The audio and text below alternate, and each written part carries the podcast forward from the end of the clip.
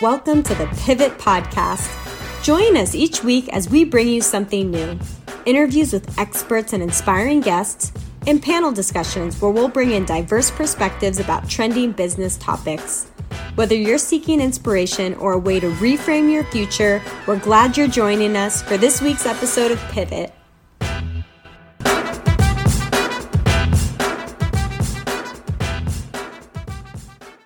Welcome to the Pivot Podcast. My name is Alexandra Balistreri, and I'm here with my Pivot Discovery co founder and Pivot co host, Kimberly Tilley. Today, we're profiling the futuristic strength from the StrengthsFinder. StrengthsFinder is an assessment based on a 40 year study created by Gallup. It's a common language of 34 talents in humans organized into four domains executing, relationship building, influencing, and strategic thinking. If you're new to StrengthsFinder, we encourage you to listen to our season two kickoff episode where we give you an overview about why StrengthsFinder is such a powerful tool for personal and professional development. Today's strength is futuristic in the strategic thinking domain. Strengths in this domain help individuals analyze the world, and it's an internally facing strength. People who have the futuristic strength are visionary, imaginative, and inspiring.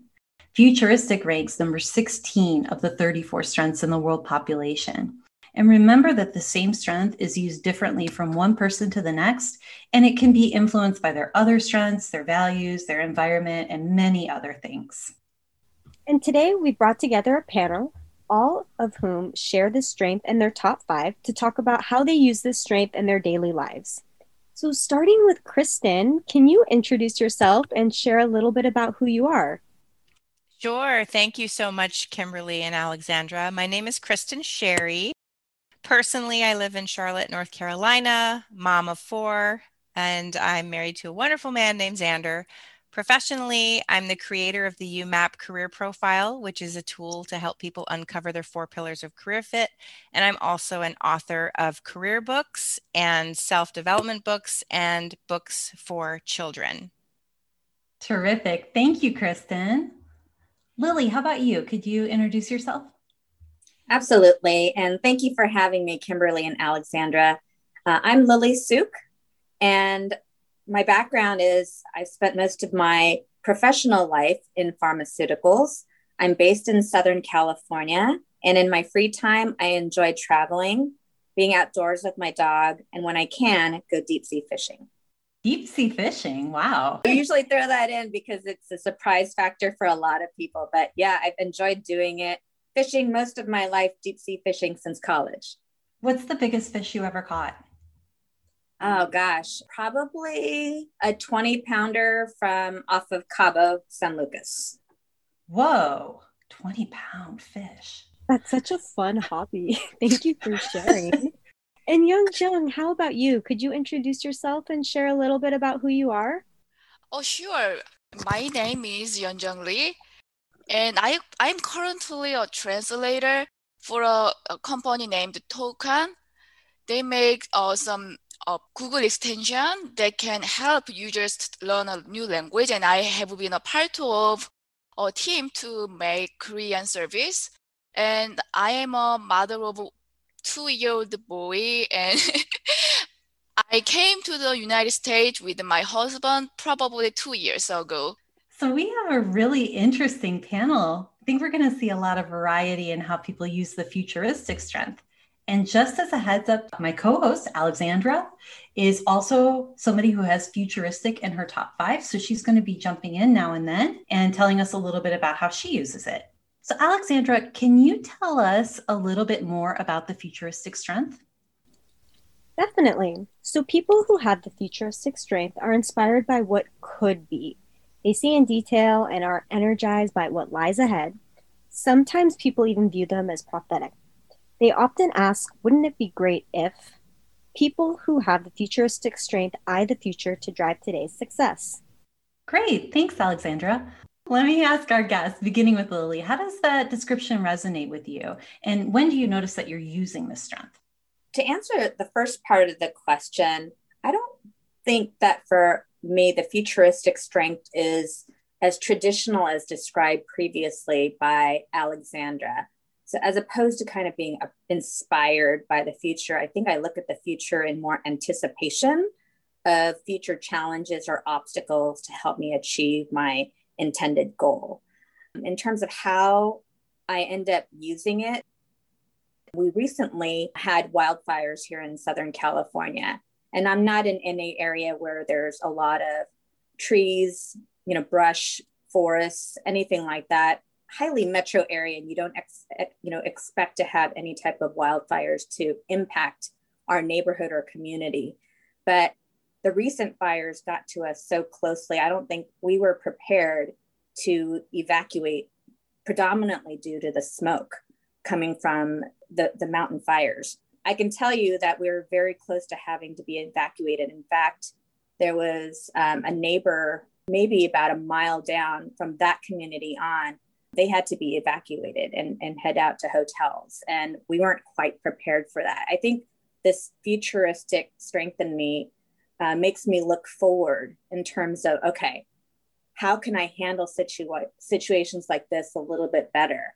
And how can I ensure that I'm ready for the next future disaster? And with Southern California, uh, with fires being very commonplace in California, I could be in another situation like that. So I think that strength will help me to do better in the future in terms of tackling that that natural disaster, if you will. That is terrifying that you were that close to the fires. Thank you for that, Lily. Young Jung, can you tell us a little bit about how the description that Alexandra read resonates with you and when you notice that you're using your futuristic strength? Yeah, the part that futuristic people are inspired by what could be uh, resonate with me a lot. I like to picture what I can accomplish like tomorrow or six months or a year later. So that excites me a lot. So every day when I wake up, I like to think, okay, what should I do to make my future better? And I like to imagine how the action will affect my future in general. so you're it sounds like you're very intentional and like everything is everything that you're doing is contributing towards whatever your goal is for the future. Yeah that's correct. Very cool. Kristen what about you? Tell us how that description resonates with you and how you use your futuristic strength. Really that entire thing described me strongly but the elements that i see show up in my life are really two things. The first is I always am thinking to the future in terms of what I want to accomplish. So it's very goal driven. And then the second thing is I use it as uh, stepping stones. So I think backwards around if I want to be in this future, like what are the stepping stones that I need to lay? And so practically speaking, the way I've historically applied it is is with creating YouMap. What is my vision for YouMap? and for the coaches and for people and I'll write books to support it and I'll create these products and so I'm always thinking about the future from a product perspective. But when I was working with individual clients as as you guys do now one of the things I could do was show a vision of the future to people and then know the steps they would have to take to get there. And I think that was probably the most practical value that I provided to people because they would come overwhelmed not having clarity around their future and certainly not knowing what steps to take. And so I was able to, it, you know, a lot of times people think about futuristic as this la la visionary out of touch, but I was able to create those stepping stones to the future, which were really practical steps. So I think sometimes you have people who use the, the futuristic and they only dwell in the future, but don't take action. And that's, of course, where the other strengths influence whether or not you act on the future or not. Interesting. And and could I point out, um, in addition to YouMap, that something special is happening today? If you want to tell our audience about that. Ah, yes, I released the most beast of a book I've ever written at 447 pages and 83,000 words. It's called Maximize 365 A Year of Actionable Tips to Transform Your Life. And of course, the book is exactly what we just talked about as futuristic being my driver, it's envisioning a future, transforming your life, and individual stepping stones with each daily entry to get you there. So I never really stopped to think about that until this conversation. Well, it's an awesome book. So I have I, I got a copy in advance and I'm almost through it and it's it's a fantastic book. So I'm impressed that you've worked through a year-long book in a matter of months. That speaks to uh, to your sense of urgency. I'm a voracious reader. Say a huge congratulations, Kristen. I just think it's absolutely incredible how you have so many books and it seems like you're always coming out with a new one. Did you is this are you up to your 10th book now? Yeah, so I've written 10. I'm starting number 11 and I have seven more planned. So that's where futuristic can cause me some problems as I don't stop projecting into the future. That is so impressive. And I also um, really enjoy the wide range of books, everything from, you know, career books and children's books as well. Yeah, it, there's a common thread, right? If you look at all of my books, it's always to maximize people, which I know we're not talking about maximizer today, but maximizer and futuristic are my two drivers. So everything I do is about maximizing people's potential. So it might look like I have a lot of different books, but there's really one thread of relatedness. So it seems like people definitely use this strength differently, but we do see some common themes, like how it helps you guys anticipate the future it gets you excited. You're always thinking about what you can accomplish next. And um, one thing that I wanted to note is I thought it was really interesting how a couple of you guys touched upon how it helps bring you clarity to the future. So, Young Jung, how has the futuristic strength benefited you personally or professionally? Well, um, because I focus on the future, I can concentrate on my goal that will lead to the future I envision. So that makes me most motivated with whatever I'm currently do- doing. And I was a Korean teacher in my previous work, and my students came from other countries to learn Korean. With my futuristic strength, I try to encourage them to think about what would happen to their future after they studied Korean hard. And I brought actually several exams to those students. That, for example, there is a company called Samsung, and they were uh, expanding their factories in Vietnam. A lot of my students were from Vietnam, so I told them they are hiring a lot of Vietnamese interpreters and Vietnamese worker, and the pay will be pretty good. That's and I was trying to encourage my students with my uh, futuristic strength. I think that's so neat that you kind of translated that and applied it for your students. That's really cool yeah and use that strength to kind of bring it out and help draw that out of your students also. And kristen how about you? How has the futuristic strength benefited you either personally or professionally? If you look at my progression in my career futuristic was really instrumental in transitioning careers. So I have a really strange career transition story, which I won't get into, but suffice it to say, I was sitting in a desk as a computer programmer and I wanted to work in learning and development. and so that could seem very overwhelming, I suppose. How do you transition to this learning and development space from a technical space? Well, my futuristic said, well, hey, if I go into reporting and analytics, I'll understand the business which will allow me to get into the business, into operations. And once I have business operations experience, they'll be interested in me in learning and development because all of the learning and, development we do is largely for the business users. And so that's exactly what I did. And I was able to map out the path. And I had a five year plan, and I think I did it in three. So something like that. Maybe it was four. So that really i at the time i wasn't really thinking about that but my futuristic strength was definitely driving that mapping if you will. And that is quite a change going from computer programming into the learning and development field. Indeed although i was always a black sheep in it so i was better suited to be in learning and development all along. And lily how about you? How has the futuristic strength benefited you personally or professionally? It was kind of interesting going back and looking at the different strengths, my top five strengths, and in particular, when you look at futuristic along with my achiever and strategic strengths, you can see that there's some common common threads in terms of engaging in laborious projects, stamina to work hard, and I've always kind of viewed myself as somebody who has a very strong work ethic. So um, I believe what these strengths allow me to do is to do well under pressure with a lot of different competing or multiple projects. Given that Alexandra, Kimberly, and I have worked together, I think the two of you probably understand, you know, how that has played out in my past training role. Well, I, I think that hel- helps me both in my personal and professional side of being able to get a lot accomplished, delivering quality work and delivering it in a timeliness that is expected by all the different parties. You know, ultimately, I think what this the strength does is it helps me to more quickly build trust with others because they know they can count on me to deliver on what I say I'm going to deliver and deliver it on time.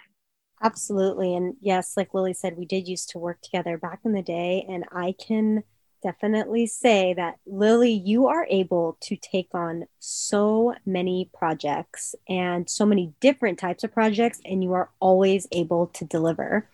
Thank you. And I, I really think that's kind of the fun in approaching these uh, these projects is that you know, when I do have that variety of projects and also a diverse group of people that I'm working with, I absolutely enjoy the process so much more. And, it, and one thing that I wanted to call out, in addition to the futuristic strength, kind of like what you guys are all talking about, it sounds like you all share some strategic thinking themes too, and have a very hard work ethic, and you guys are able to get a lot done. Alexandra, I would like to hear how the futuristic strength has benefited you personally or professionally. I think that this strength has benefited me in many ways, both personally and professionally just because it really motivates me to create things and make things because I'm able to really vividly see something that's just so awesome and cool in my head. And then the futuristic strength really drives me to make it materialize in real life. That is so cool. So you have a little bit of visualization and a little bit of futuristic goal driven. So, unplanned question for you guys. I'm just curious because all of you talked about being very goal driven. And if we just go around the room and, and I'll start with Kristen, um, what percentage of your goals would you say that you achieve? All of them. I, I, yeah, pretty much. I map out the goals that I want to reach in December for the next year. And I have to reach them because I'm a full time author. So as soon as I tell my publisher I'm going to write these five books this year, I get a contract with deadlines. So I have to reach them. I end up achieving some goals too that I hadn't planned because I have a workaholic tendency. Okay, so you're at like 110% or so. About, yeah. All right. Young Jung, what percentage of your goals that you that you create would you say that you achieve? I think maybe almost 80%. 80%. Wow. Yeah. Except I mean unless I get sick, I think I mostly get my I'm I mostly achieve my goals. oh wow. Lily, how about you? What percentage of your goals would you say you achieve? Can't exactly quantify it, but I'm probably more in the line of what Young Jung is saying, partly because, you know, some of the thing, the goals that I'm still working on, you know, they're long term, right? So we have the short term and their long term goals. The long term ones, some of them have not been achieved yet.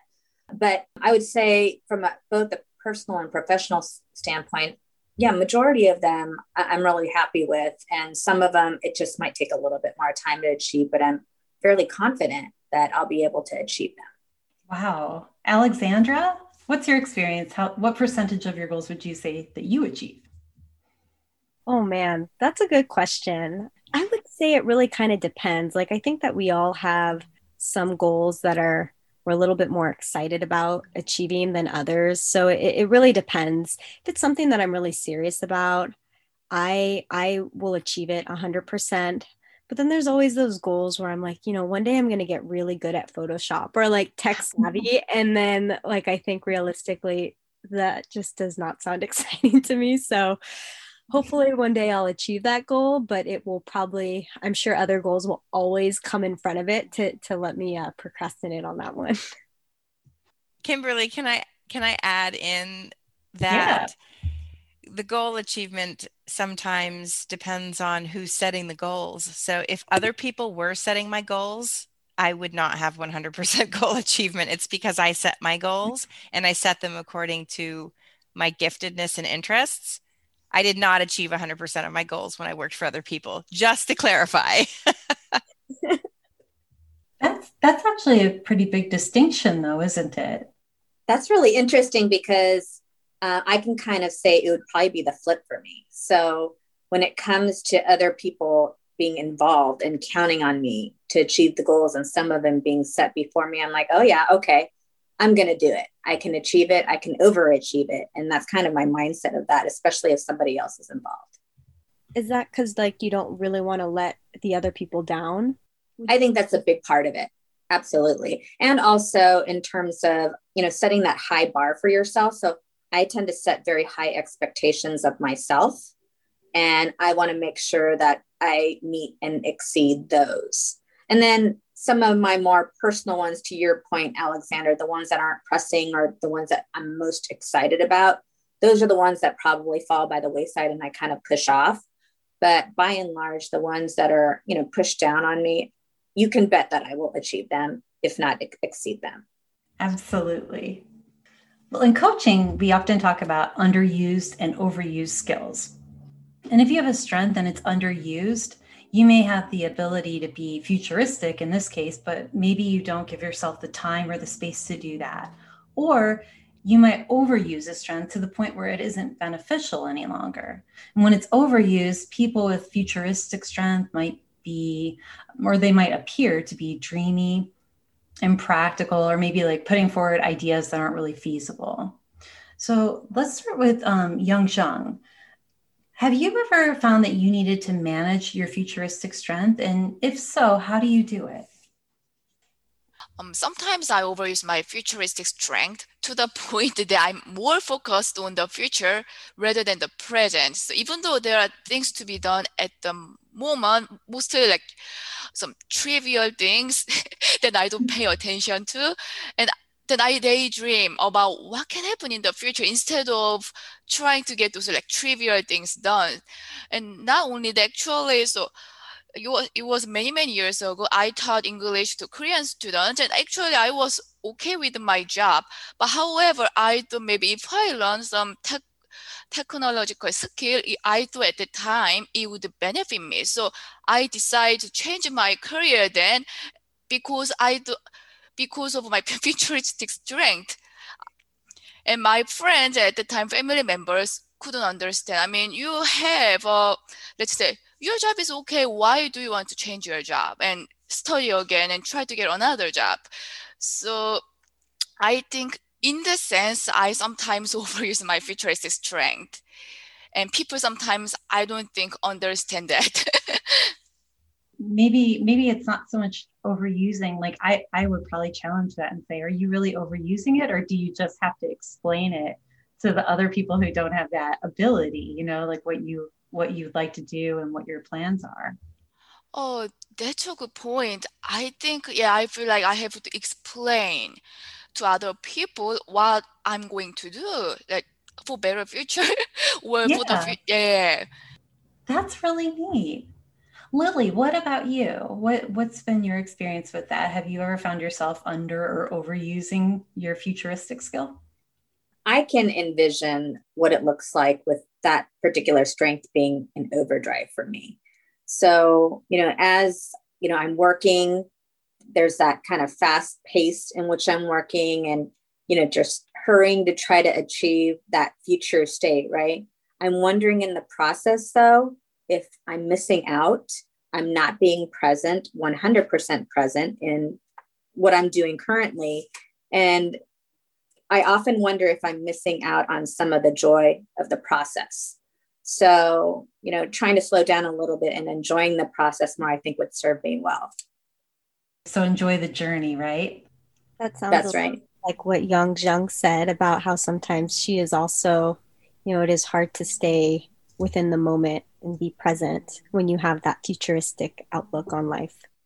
Now that you say that, Alexandra, though, it makes me think because futuristic is about like big dreams, right? And, and like dreams of the future. And I could see how if you have that ability, it makes things that are, you know, just doing like these random, everyday, mundane things seem really trivial by comparison.